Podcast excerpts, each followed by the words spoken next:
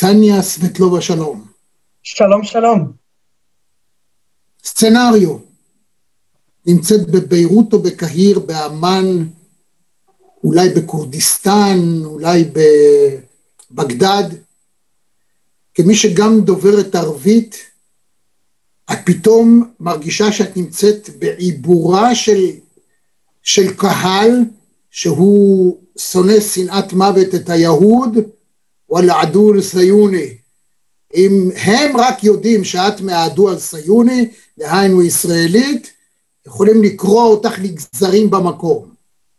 אנשים שזה העיסוק שלהם ושמסתובבים במקומות מהסוג הזה, גם מלמדים אותם וגם מפתחים ברמה האישית אה, טכניקות איך להתגבר על החשש, הפחד, הפניקה, החרדה, שכל אדם סביר נתקל באותה שנייה. מה הטקטיקה שלך? רגע, אות ואת עונה. גבירותיי ורבותיי, צופות, צופים, מאזינות, מאזינים, אני גאה, שמח ומאושר לארח את פרופסור אולגה רז, שלום לך. ג'יה רון לונדון, שלום לך. שלום וברכה. סימי ריגה, how are you sir? שלום לפרופסור רפי קרסו. שלום וברכה. דוקטור אבשלום קור, שלום לך. שלום לנחמן שי. היי זאביק. דוקטור צחי בן ציון. חיים רמון, שלום. רון לבנטל הגדול, שלום. עמירם לוין, שלום. שלום, שלום.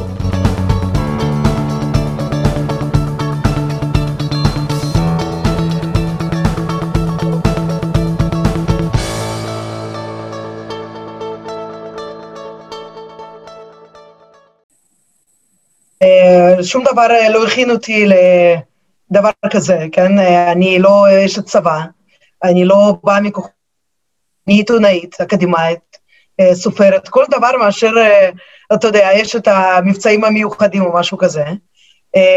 התחלתי עם האהבה שלי למזרח תיכון, וכשהבנתי שאני יכולה להגיע בעצם לכל מקום שאני רוצה להגיע אליו, אז עשיתי את זה. והטקטיקה היחידה שהייתה ברשותי זה פשוט, בוא נגיד, לדבוק, לדבוק בלג'נד, אה, נגיד הסיפור שלי, הסיפור שלי שאני... הסיפור שלי זה שאני עיתונאית אה, ממוסקבה, שם נולדתי, אני כמובן דוברת את השפה, גם כתבתי, שלי כתבתי לכלי תקשורת רוסי כזה או אחר, אה, קומרסנט, אחרי זה זה היה סלון, אחרי זה היה עוד כל מיני כלי תקשורת, וזהו, ואין לי מה לחשוש, כי אם הייתי באמת עיתונאית שלעולם לא הייתה גרה בישראל, לא ישראלית, לא יהודייה, אז ממה היה לי לחשוש? לידי המון עיתונאים מצרפת, מרוסיה, מאנגליה, מארצות הברית, שלא חששו מכלום, חוץ מהדברים שאתה יודע, אי אפשר למנוע, להימנע מהם, כן, כדורים שורקים וכל מיני דברים שלפעמים כן יכולים לקרות לך גם אם אתה זר לגמרי. אז, אה, אבל בתוכי פנימה, אני לא יכולה להתנתק מזה שאני אני ישראלית, אני יהודייה, ואני חשה היטב בזעם הזה, בשנאה היוקדת הזאת, לא בכל... בהרבה מאוד מקומות שהייתי שם, אכן, כן, בעיצומן של הפגנות אה, בביירות אה, של נסראללה, שצועקים על מות לישראל, כן, זה קשה מאוד, אה, ואחרי זה, זה, אני חושבת שזה גם סוג של טראומה, שכן, כאילו, כן, אה, גם עיתונאים חווים טראומות. כן, אין ספק שזו טראומה, מפני שתהליך הכחשה בלבד הוא לא מספיק, אבל בהזדמנות שניפגש אנחנו נוכל לדבר על זה קצת יותר. תני לי לספר קצת אה, אודותייך. חברת כנסת לשעבר, נכון? כן. עיתונאית פרשנית לענייני ערבים בערוץ 9, מזרחנית, תואר שני בתקשורת, אה, גם תואר שני, אם אני מבין נכון, לימודי האסלאם, המזרח התיכון, האוניברסיטה העברית בירושלים, כאמור גם דוברת ערבית. את ראיינת את ערפאת, את אבו מאזן, את השייח' יאסין, שניים מהם על ירחמם, מה שנקרא, ואת מנהיגי חיזבאללה, בעיראק בלבנון, כבר אמרנו, בסוריה, במצרים, בכורדיסטן, בעוד מקומות. בכנסת היית חברה בוועדת החוץ והביטחון, שדולה למען חופש העיתונות, והספר שלשמו אנחנו מתכנסים, שמו על עקבים במזרח התיכון. אגב, הסתובבה באמת עם על עקבים או לא? באמת, תמיד. תמיד, אני מאוד אוהבת עקבים. כן, אני חושבת שאישה, אם נוח לה, אז היא צריכה לעשות מה שנוח לה, נכון? אה, זה לא, המהות של הפמיניזם.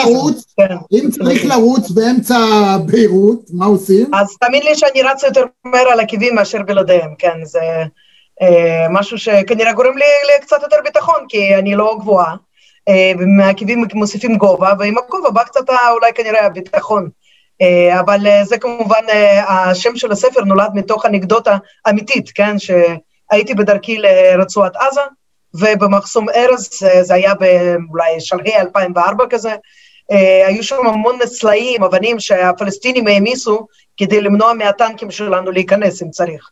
אבל מי שנבלמה זאת אני, ולא הטנקים, ושברתי עקב במחסום, זה נתקע בסלעים האלה, וכשעברתי את המחסום ופגשתי בפרילנסר הפלסטיני שאיתו עבדתי, הוא אומר לי, טוב, עכשיו נוסעים לאום ג'יהאד, כי כבר נקבע...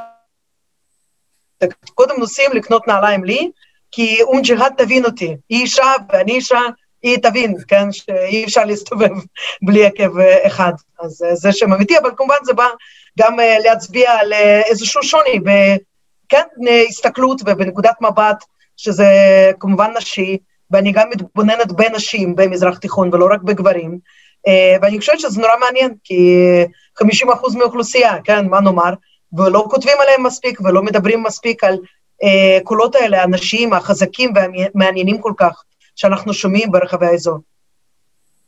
מכל הסיורים שלך, נדמה לי, אם הבנתי נכון, מההתבטאויות שלך, ממה שאת אה, צוטטת ואמרת, מהספר, את בעצם טוענת שאל לנו להתפתות יתר על המידה למין אופוריה, אם אני לוקח את מה שמתרחש עכשיו. זאת אומרת, את תסבירי מה זה אומר. תראה, אני חושבת שצריך להיות ריאליים לגמרי לאזור שלנו. אה, אין שם אהבה יתרה לעם ישראל ולישראל, כן? אה, וגם לא סביר שזה יהיה. אה, הסכסוך עדיין נמשך, גם ההסתה שלא קשורה לסכסוך, אלא קשורה בנו. אה, ובאיזושהי סלידה שהשורשים שלהם לאומניים ודתיים, וזה מערבולת שלמה. זה, כל זה עדיין קיים. עכשיו, אה, אם אנחנו יכולים להגיע למצב של, בוא נגיד, אי לוחמה, כמו שיש לנו עם מצרים, כי קשה לי לקרוא למצב הזה שלום, אה, מובן המילה, אבל זה גם סוג של שלום. ואם נוכל להגיע לשלום כזה עם הפלסטינים, מה טוב, זה יהיה דבר מצוין, אבל מישהו חושב שיקבלו אותנו פה בזרועות פתוחים, אולי חוץ מדובאי, כן? שזה איזשהו כזה יוצא מן הכלל. במקומות האחרים ייקח הרבה מאוד זמן להשמיד את ההשפעה של ההסתה הרעילה והפרועה שמתנהלת גם בימים אלה, כן? אפשר לפתוח כל פייסבוק ולראות שם תיאוריות קונספירציה וכל מיני דברים כאלה ואחרים שהם אה, אה, כל הזמן עוסקים בנו, זה אובססיבי ממש, כל הזמן עוסקים בנו. קצת פחות, דרך אגב, בימי האביב הערבי, כי יש להם מספיק בעיות משלהם. אבל האזור הוא מסובך, יש פה המון סכסוכים, הם לא ייפתרו. Uh, אני צופה וככה, אתה יודע, אין לי כמובן יכולת נבואה, אבל צופה עשר שנים, חמש עשרה שנים קדימה, עשרים שנה, uh, לא ייפתרו פה הסכסוכים האלה. המתח שקיים בין איראן למפרציות, uh, העוני, האבטלה, השיטות הכושלות של ניהול המדינות הערביות, החלשת המערכת הערבית, כל זה עומד להימשך. אנחנו עלינו להגן על עצמנו, גם לנסות להתחבר למי שאפשר, וכמובן להיות מפוקחים כל הזמן.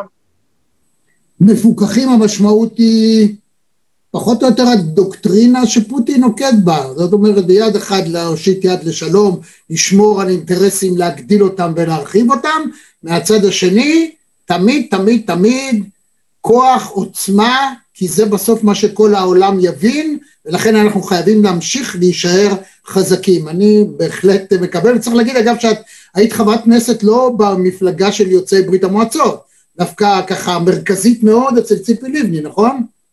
כן, נכון, אני גם לא מאמינה במפלגות סקטוריאליות. אני לא חושבת שבישראל של שנת 2020, 2021 כבר, אנחנו זקוקים למפלגות סקטוריאליות שהמטרה שלו בעצם זה גם, כאילו, כמובן לשמור על הייחודיות, אבל בסופו של דבר להפוך לציבור כללי, ציבור כלל ישראלי, ולהיטמע ולהתערות. אני לא חושבת שאנחנו צריכים את הבידול הזה, אנחנו כן צריכים נוכחות גדולה ורחבה הרבה יותר של יוצאי ברית המועצות בכל מיני מפלגות, כן, שמאל, ימין, מרכז, מה שיהיה, כדי שיגנו, כן, על האינטרסים של החלשים בתוך הקהילה ויקדמו אותם, אבל אנחנו לא זקוקים למפלגות סקטוריאליות, ממש לא. יפה. Uh, אני רוצה יחד עם זאת לשאול אותך שאלה כמי שבאמת גם בשטח uh, בקיאה וגם מסתכלת על זה ברמה האקדמית. Uh, באיזשהו מקום ככל שהמשטרים יותר צנטרליסטיים, יותר דומיננטיים, הייתי אומר אפילו יותר טירנים, אז אגב זה לא חשוב אם זה דת או לא דת, כאשר ההנהגה משנה את העמדה שלה ומטיפה למשהו אחר, הציבור נוהה אחריהם.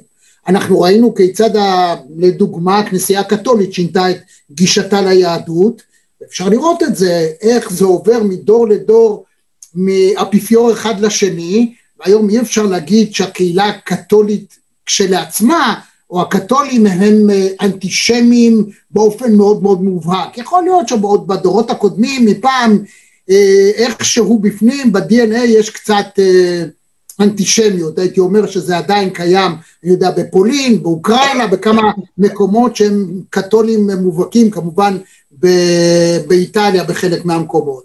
אבל יחד עם זאת, במקומות שבהם פתאום זה משתנה, אז הציבור הולך ומשתנה, האם, האם מהצד הזה את לא רואה סוג של אפשרות לאופטימיות?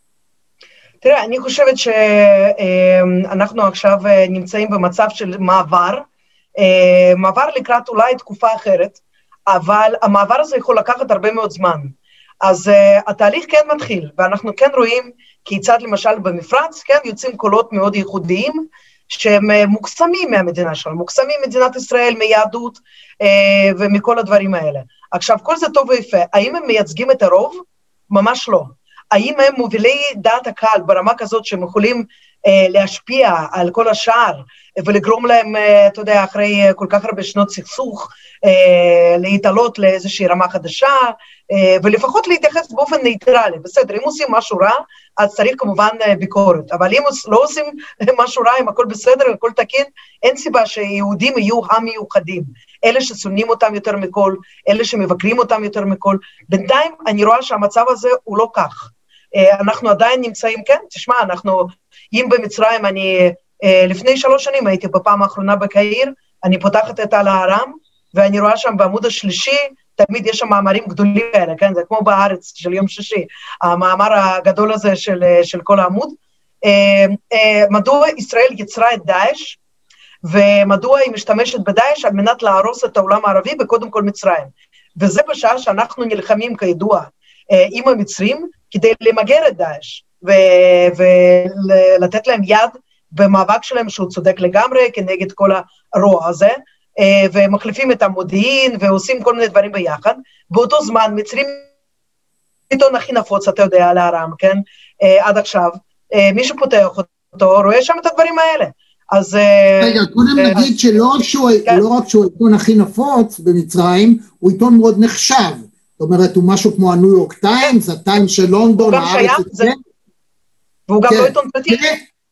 וצריך להגיד שבמצרים גם, צריך להגיד, אה, שבמצרים גם אין חופש עיתונות, דהיינו אה, אם יש מאמר על עמוד שלם אה, כזה הוא לא יכול להיכתב כן, בלי שבארמון הנשיאות יסכימו לכך אחרת כן. לכלא. אז תני לי את ההסבר שלך. אני, תראה, כאילו, כן, אני מסתכלת עוד פעם ברוח מאוד ריאליסטית על מה שקורה במצרים. אמ, ובמצב שבו יש אמ, שלטון אוטוקרטי, שהולך והופך ליותר אוטוקרטי כל הזמן, ויותר קשוח, יותר מאשר בימים של חוסני מובארק, זה בוודאות.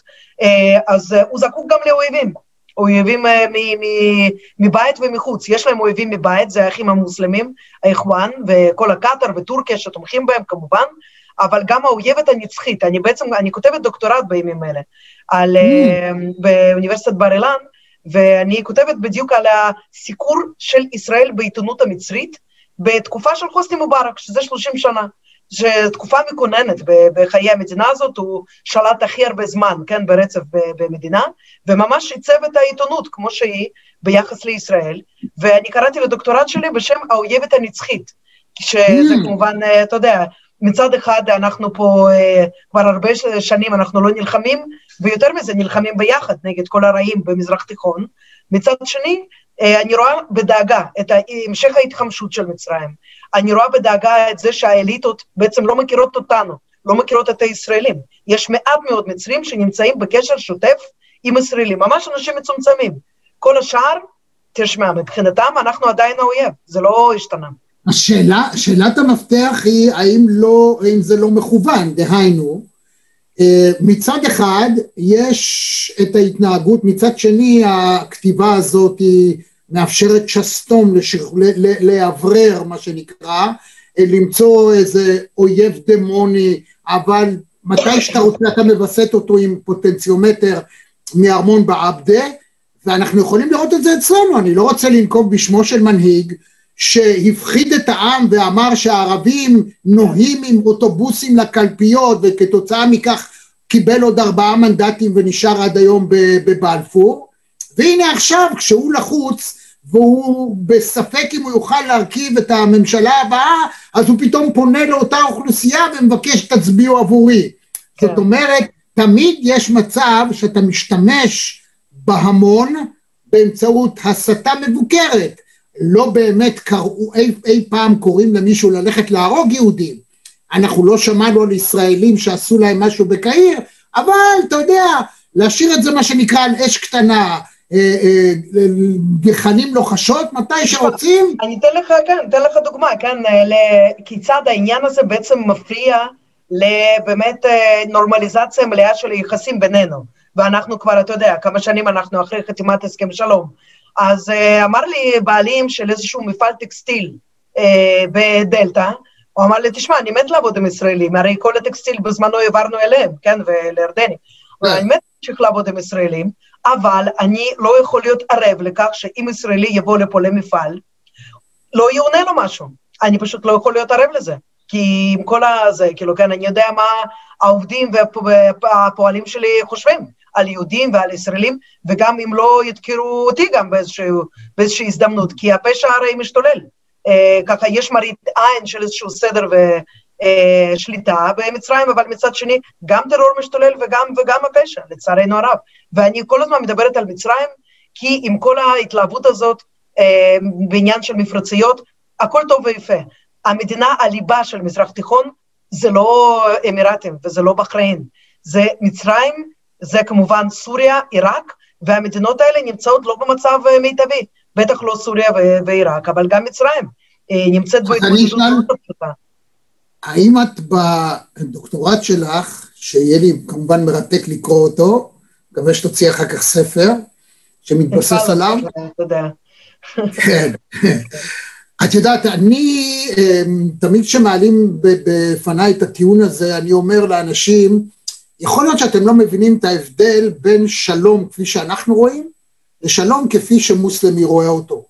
בחברה השבטית הערבית אין דבר כזה שלום, יש סולח, יש הודנה, מה זאת אומרת?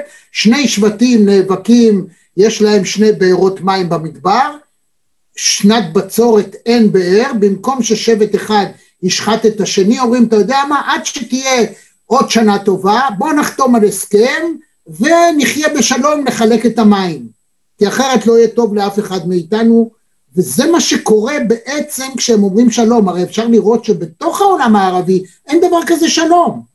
הערבים, מספר ההרוגים הגדול ביותר בעשור הקודם היה של מוסלמים ששחטו אחד את השני. זאת אומרת, אין דבר כזה שלום אצלהם, אין באמת שלום, יש רק אינטרסים.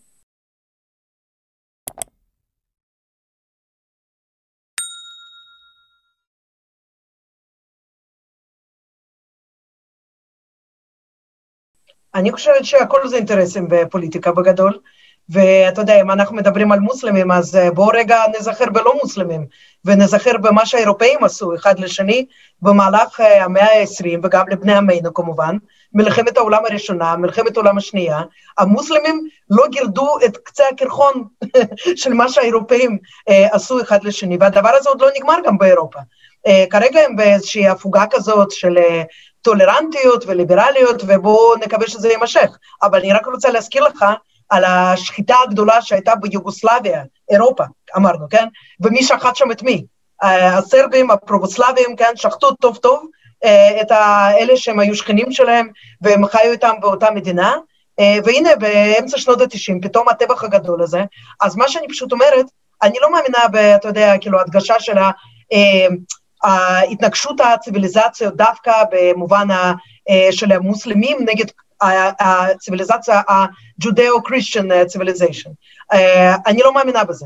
אני חושבת שבנסיבות מסוימות יש לצערנו הרב אפשרות שכל עם וכל אומה וכל קבוצה לאומית יכולה להפוך, אה, כן, לזדונית, אה, ואם אין איזה שהם אה, אה, איזונים, כן, דמוקרטיים, של איזונים של כוח ובלמים, אה, ובתי משפט עצמאיים, וחוקה חזקה, ופרלמנט עצמאי, ואני כמובן מדברת עלינו, אתה יודע. השכנים הערבים שלי מעניינים אותי כמובן, אבל עוד יותר מעניינת אותי המדינה שלי. ואני רואה שאנחנו יותר ויותר הופכים כמו חלק מהמזרח התיכון שמסביבנו, אה, עם בתי משפט אה, שמנסים אה, לעקור להם את השיניים, עם פרלמנט חלש שכבר לא משפיע על שום דבר. והנה, כן, כן, אני חושבת שגם לנו יש מה ללמוד מהשיעורים של המאה ה-20, כמובן גם לכל השכנים שלנו. ואתה יודע, אני חושבת שיכול להיות גם שלום בינינו לבין המדינות הערביות, הכל בסופו של דבר כן מבוסס על אינטרסים, לגמרי. אבל שלום הוא אפשרי, הוא אפשרי. יש סוגים שונים של שלום. יש שלום כמו שאנחנו רואים עכשיו עם אבו דאבי, בינתיים הכל זורם לנו ככה טוב, כי האינטרסים שלנו ממש משולבים זה בזה. אני לא יודעת מה יהיה אחרי חמש שנים, כשפתאום נהיה בצדדים שונים של המתרס, יכול להיות שזה ישתנה, בינתיים לא, uh, אבל יכול להיות גם שלום כמו עם מצרים, שכל הזמן צריך ככה, אתה יודע, לפקוח עיניים, וגם אולי לנסות קצת לפעול, כי גם המשרד שלנו, משרד החוץ שלנו, לעולם, לעולם לא ניסה לפעול, למשל, כנגד ההסתה. אצלנו לא חשבו מספיק חשוב. אנשים אמרו לי את זה מתוך משרד החוץ, אמרו לי, תשמעי, אבל אה, הם לא, לא השתנו הרי, הם לא התחילו לאהוב אותנו. אז למה שאנחנו כל פעם נפתח פה כשמקללים אותנו על גבי העיתון הראשי, או הטלוויזיה הממלכתית, או דברים כאלה? אני חושבת שזה כן חשוב. כי זה נוטע זרעים של שנאה לאורך דורות, זה לא רק דור אחד, זה דורות שמתחנכים על הדבר הזה. אין ספק. ותגידי, יחד עם זאת, אני רוצה דווקא לשאול אותך על המדיניות של נתניהו, והואיל ואת uh, היית לפחות בכנסת, בצד האופוזיציוני לו. סך הכל הוא ידע למקסם, אם אני עכשיו מסתכל אחורה, לא למצב העתידי או מה יקרה איתו, ובמנותק מדברים אחרים שמדברים נגדו. אבל הטקטיקה שלו בסוף הוכיחה את עצמה בגדול. הוא ידע לייצר סוג של בריתות סמויות וגלויות, רשמיות ובלתי רשמיות, עם מערכת אדירה בתוך המזרח התיכון, של אפילו של גורמים שהם מתחרים זה בזה, נלחמים זה בזה, הוא עשה את זה באופן שאני חייב לומר שמנקודת מבט שלי כמי שעוקב כעיתונאי, לבריאות.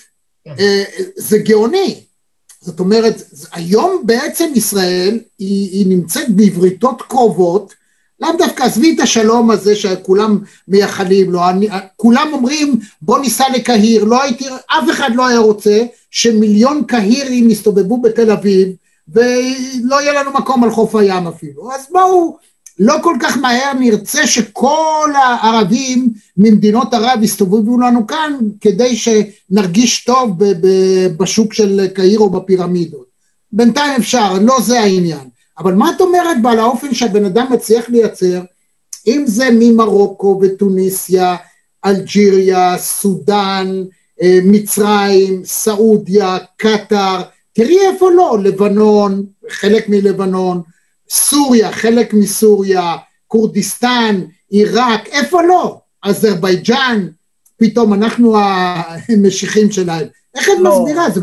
שמת עכשיו קצת, כן, כי אתה יודע, עם אזרבייג'אן, כמה שנים אנחנו מטפחים את הקשר הזה, אתה יודע. בסדר, וזה בגלל שאנחנו וארדואן ביחד אוהבים את שנינו פתאום שם. בסדר, אבל אתה יודע, אבל עם אזרבייג'אן, okay, הקשר הזה הולך לשנות ה-90, נכון. ובאמת, כאילו, כן, אתה יודע, כאילו, אמנם נתניהו נמצא בשלטון כל כך הרבה שנים, שכבר נדמה לנו שרק הוא היה פה, אבל לא, היו פה עוד כל מיני אנשים שעבדו ועמלו למען הדבר הזה. עכשיו, אני בספר שלי דווקא כותבת על התהליכים האלה, שבעצם שינו את מזרח התיכון ושינו את מערך הכוחות פה. כל מה שקרה במהלך 20 שנים האחרונות, זה בעצם הקריירה שלי בעצם, כן, שהתחוללה במהלך 20 שנים האחרונות. אני התחלתי את העבודה שלי מסיקור של הפלישה האמריקאית לעיראק. הדבר שהחליש מאוד את המערכת הערבית וחיזק מאוד את איראן, כן? הנה, דבר כזה נותן דחיפה, כל פעם נותן דחיפה קטנה לשכנים שלנו פה, יותר מיידיים ופחות מיידיים, לחזק איתנו את הקשר. כי אני זוכרת, אתה יודע, כאילו, כן, הרבה לפני נתניהו, 2002, אני זוכרת, בעיתונות סעודית וכווייתית, שזה, אתה יודע, שק ההדלפות של כל המזרח התיכון, כן? אז היו פרסומים... שזה של ירושלים, לא... במידה, במידה, במידה ותהיה פה התנגשות מאוד גדולה עם עיראק, לא ידעו הרי מה יש לסדאם חוסיין, מה אין לו, ואם uh, יהיה איום על מפרציות ועל ישראל, אז ייתכן שסעודיה תאפשר לישראל להשתמש במרחב האווירי שלה. זה 2002. עכשיו, מתי ציפי לבני ביקרה בקטאר? 2000... מתי היא נפגשה uh, עם uh, הנציגים של בחריין uh, בחשאי, כן? ומשם uh, נולד כל הרעיון הזה לכונן אצלם את השגרירות uh, וכולי, כאילו, כן, זה 2006, 2007. אז מה שאני אומרת זה שכמובן אני לא שוללת נתניהו את מה שמגיע לו. הוא היה שם במקום הזה, והוא לא פס... לא פספס את ההזדמנות. על כך כן, מגיע לו, אתה יודע, כל הכבוד. אבל לייחס את זה רק לו, וכמובן שאתה יודע, כאילו, בהרבה מאוד מקומות שהזכרת, אה, אין שחר לדברים, כן? טוניסיה לא רואה אותנו ממילימטר, יש שם אה, כינון, אה, תהליך של כינון דמוקרטיה, שהדבר הזה ימנע מהם לעשות עסקאות כאלה, אפלות קצת, אה, להחליף משהו בתמורת למשהו, על מנת שבסוף הם יכירו בנו. העם שם ממש נגד זה, אז ממש לא טוניסיה. אלג'יר תקפה את מרוקו, היריבה שלה מאז ומתמיד, כן, על העניין הזה של הסהר המערבית. בסדר, לא, לא אלג'יר. בלבנון הכל מאוד מוגבל לאינטרס הכלכלי אה, של אה, לבנונים. שחיזבאללה כרגע פשוט מבינים שהם לא יאפשרו את הדבר הזה, הם יספגו את החיצים של הביקורת הציבורית, והם יחשו בסופו של דבר, אבל זה לא מוביל אותנו לשלום. Uh, מה שקרה פה בעצם זה בגלל ההיחלשות של המערכת הערבית והמדינות המרכזיות בעולם הערבי, uh, יש יותר צורך, נכון, כן, בחיזוק של בריתות, גם מתוך חשש שארצות הברית עוזבת את האזור. ומי נשאר פה? אנחנו נשארים, הסעודים נשארים, האמירתים נשארים, ואנחנו איכשהו צריכים להתגונן. גם מאיראן וגם מטורקיה, כן? טורקיה לא פחות חשובה אה, מבחינתם של החבר'ה האלה, החברים החדשים שלנו, אה, מאשר איראן. אז uh, הדבר הזה כמובן דוחף אותנו אחד לזרועות של השני, אבל אתה יודע, זה לא סוד, זה סוד גלוי, שבמהלך 20 שנים כבר מתקיימים יחסים, ואני, אתה יודע, זוכרת שב-2006 אני הייתי בדובאי, אה, ואתה יודע, כשחזרתם משם, אז פתאום פגשתם מלא אנשים, אומרים, גם אני הייתי בדובאי, גם אני הייתי בדובאי, מתעשיות ביטחוניות כמובן, אתה יודע?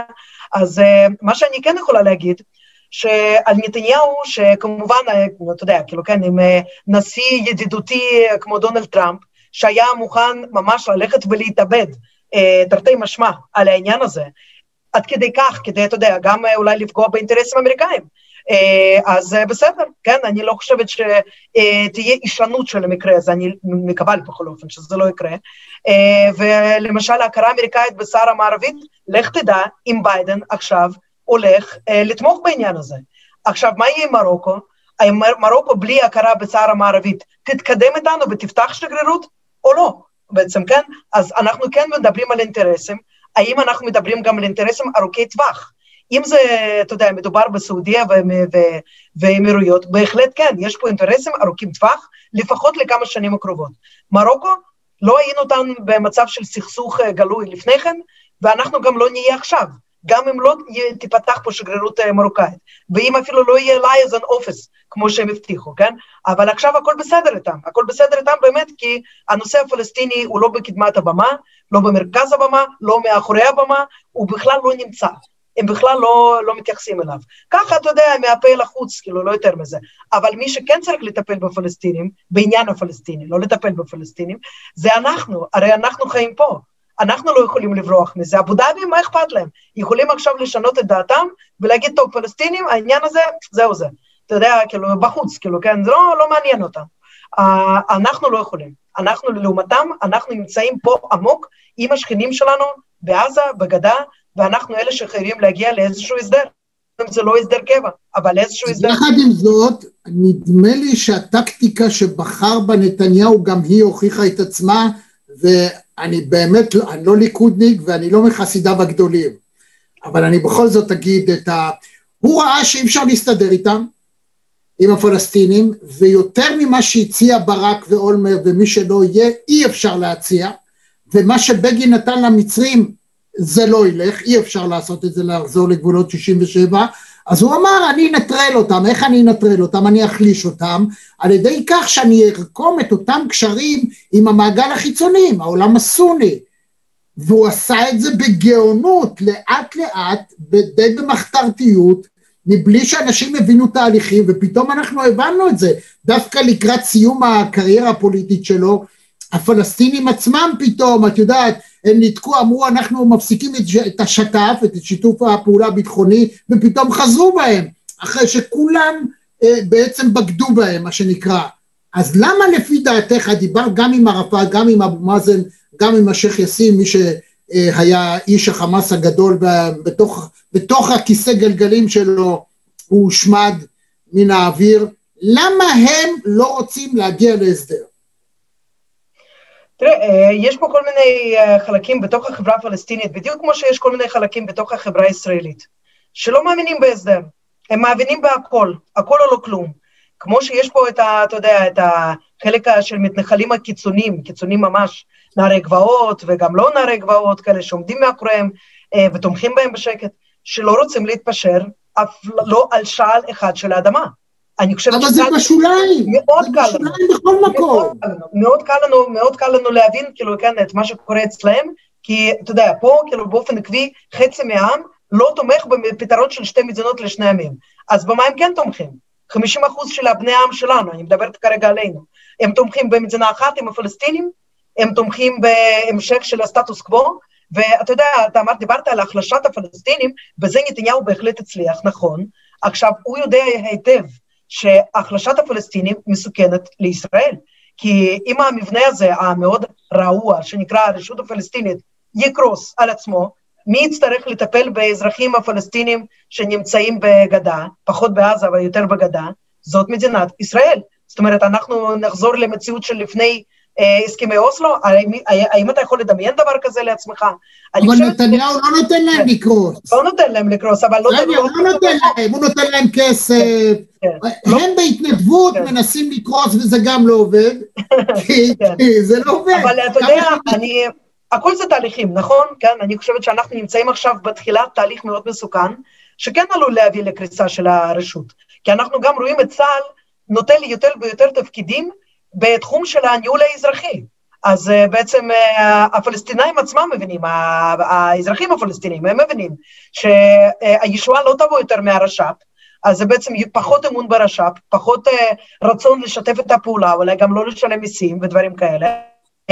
והצה"ל בעצם, כן, בלית ברירה, נוטל על עצמו יותר ויותר ויותר, וזאת, אתה יודע, בלי להכריז שאנחנו חוזרים למציאות של טרום 93, אנחנו חוזרים לשם.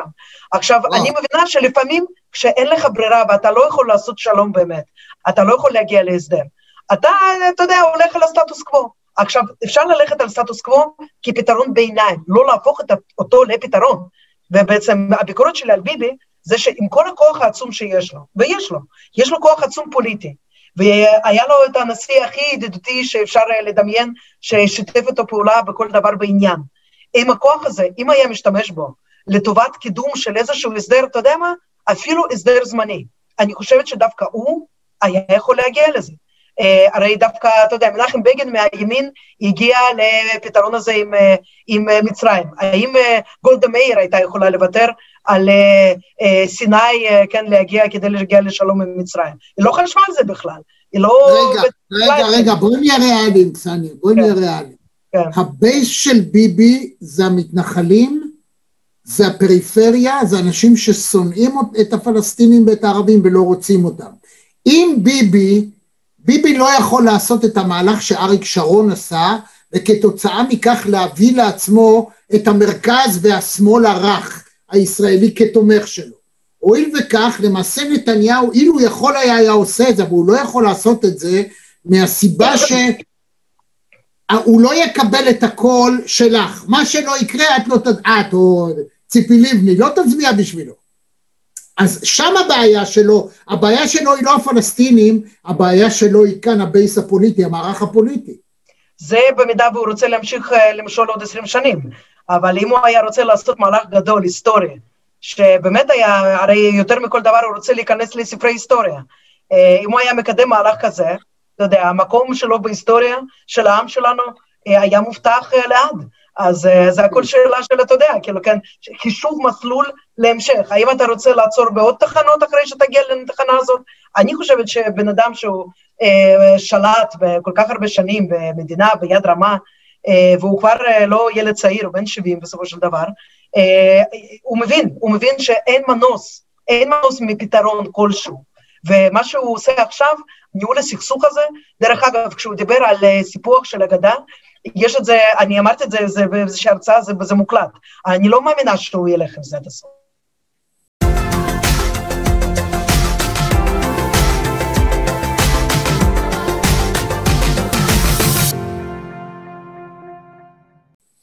את יודעת למה? הוא לא, לא, לא, הוא אחרון המפאיניקים, ביבי, באמת, באמת, באמת, הוא המפאיניק האחרון. כן, כן, וגם אה, למה לזעזע את הספינה אם אפשר אה, להתנהל על מי מנוחות, ולפחות להחזיק את החזיתות הפלסטיניות בשקט פחות או יותר. אני פשוט מזכירה שלפעמים אנחנו מתכננים משהו, ואתה יודע, הקדוש ברוך הוא מתכנן בשבילנו משהו אחר. יש נתונים שאי אפשר להשתלט עליהם אחרי זה, ואחד מהם זה האפשרות של הרש"פ. סניה, את בת אולפנה, אז מי, מי אם לא את תגידי את המשפט שאמרת. אבל אני אגיד לך למה ביבי, אה, יכול להיות שיש לו את זה בראש, אבל הוא לא חשב שהוא, שבוער לו. בעיניו הוא ארדואן, הוא עם אותם יומרות של ארדואן ושל פוטין. לנצח נצחים. ואם אפשר להעביר את זה לילדים, אגב, הטעות הכי חמורה שמובארק עשה, כן. זה היה לנסות שם שם כשהוא התחיל להעביר לילדים, אגב גם סדאם חוסיין עם שני הבנים שלו, אודאי וקוסאי, הטעות החמורה ביותר כשזה מתחיל להיות עם הילדים, שם זה צרה צרורה, אבל uh, לביבי יש, uh, אז אני לכן רוצה לשאול אותך בקשר לפוטין, לנצחיות, איך כאילו במדינה שהיא דמוקרטית, שום דבר בעצם לא, הרוסים אוהבים את הדיקטטור שאומר להם מה לעשות. אז במשפט על פוטין, אני חושבת שאחרי התקופה של הזעזועים הגדולים של שנות ה-90, של תקופה של תוהו ובוהו, תקופה שממש לא הייתה דמוקרטית, אלא במהלך שנות ה-90 הפשע המאורגן שלט ברוסיה. ואתה יודע, אני זוכרת היטב את הביקור הראשון שלי, נסענו יחד עם אמא ב-96 למוסקבה, בפעם הראשונה מאז שעלינו, ואז החברים שלנו אמרו, תקשיבו, כדאי לכם לחזור הביתה אחרי, לא, לא אחרי חמש בערב, כי בחשיכה קורים כל מיני דברים. זה דברים שאני בחיים לא, לא התפדיתי אליהם, לא... ככה עברו שנות ה-90 בעצם, כן? בפחד קיומי אה, מהמחר, ברגע שהגיע מישהו שהשתלט על העניין הזה, אה, ולקח אה, פיקוד, וסיפק את הביטחון המינימלי לאנשים, וטיפל בפשע ברחובות, ורוסיה נכנסה לאיזושהי תקופה של שגשוג כלכלי, אז uh, אני חושבת שיש, uh, גם שם, יש כאלה שמפחדים uh, לזעזע את הספינה, ומפחדים לו כמובן האוטוריטריזם המאוד uh, קשה ששולט שם, וכשאופוזיציה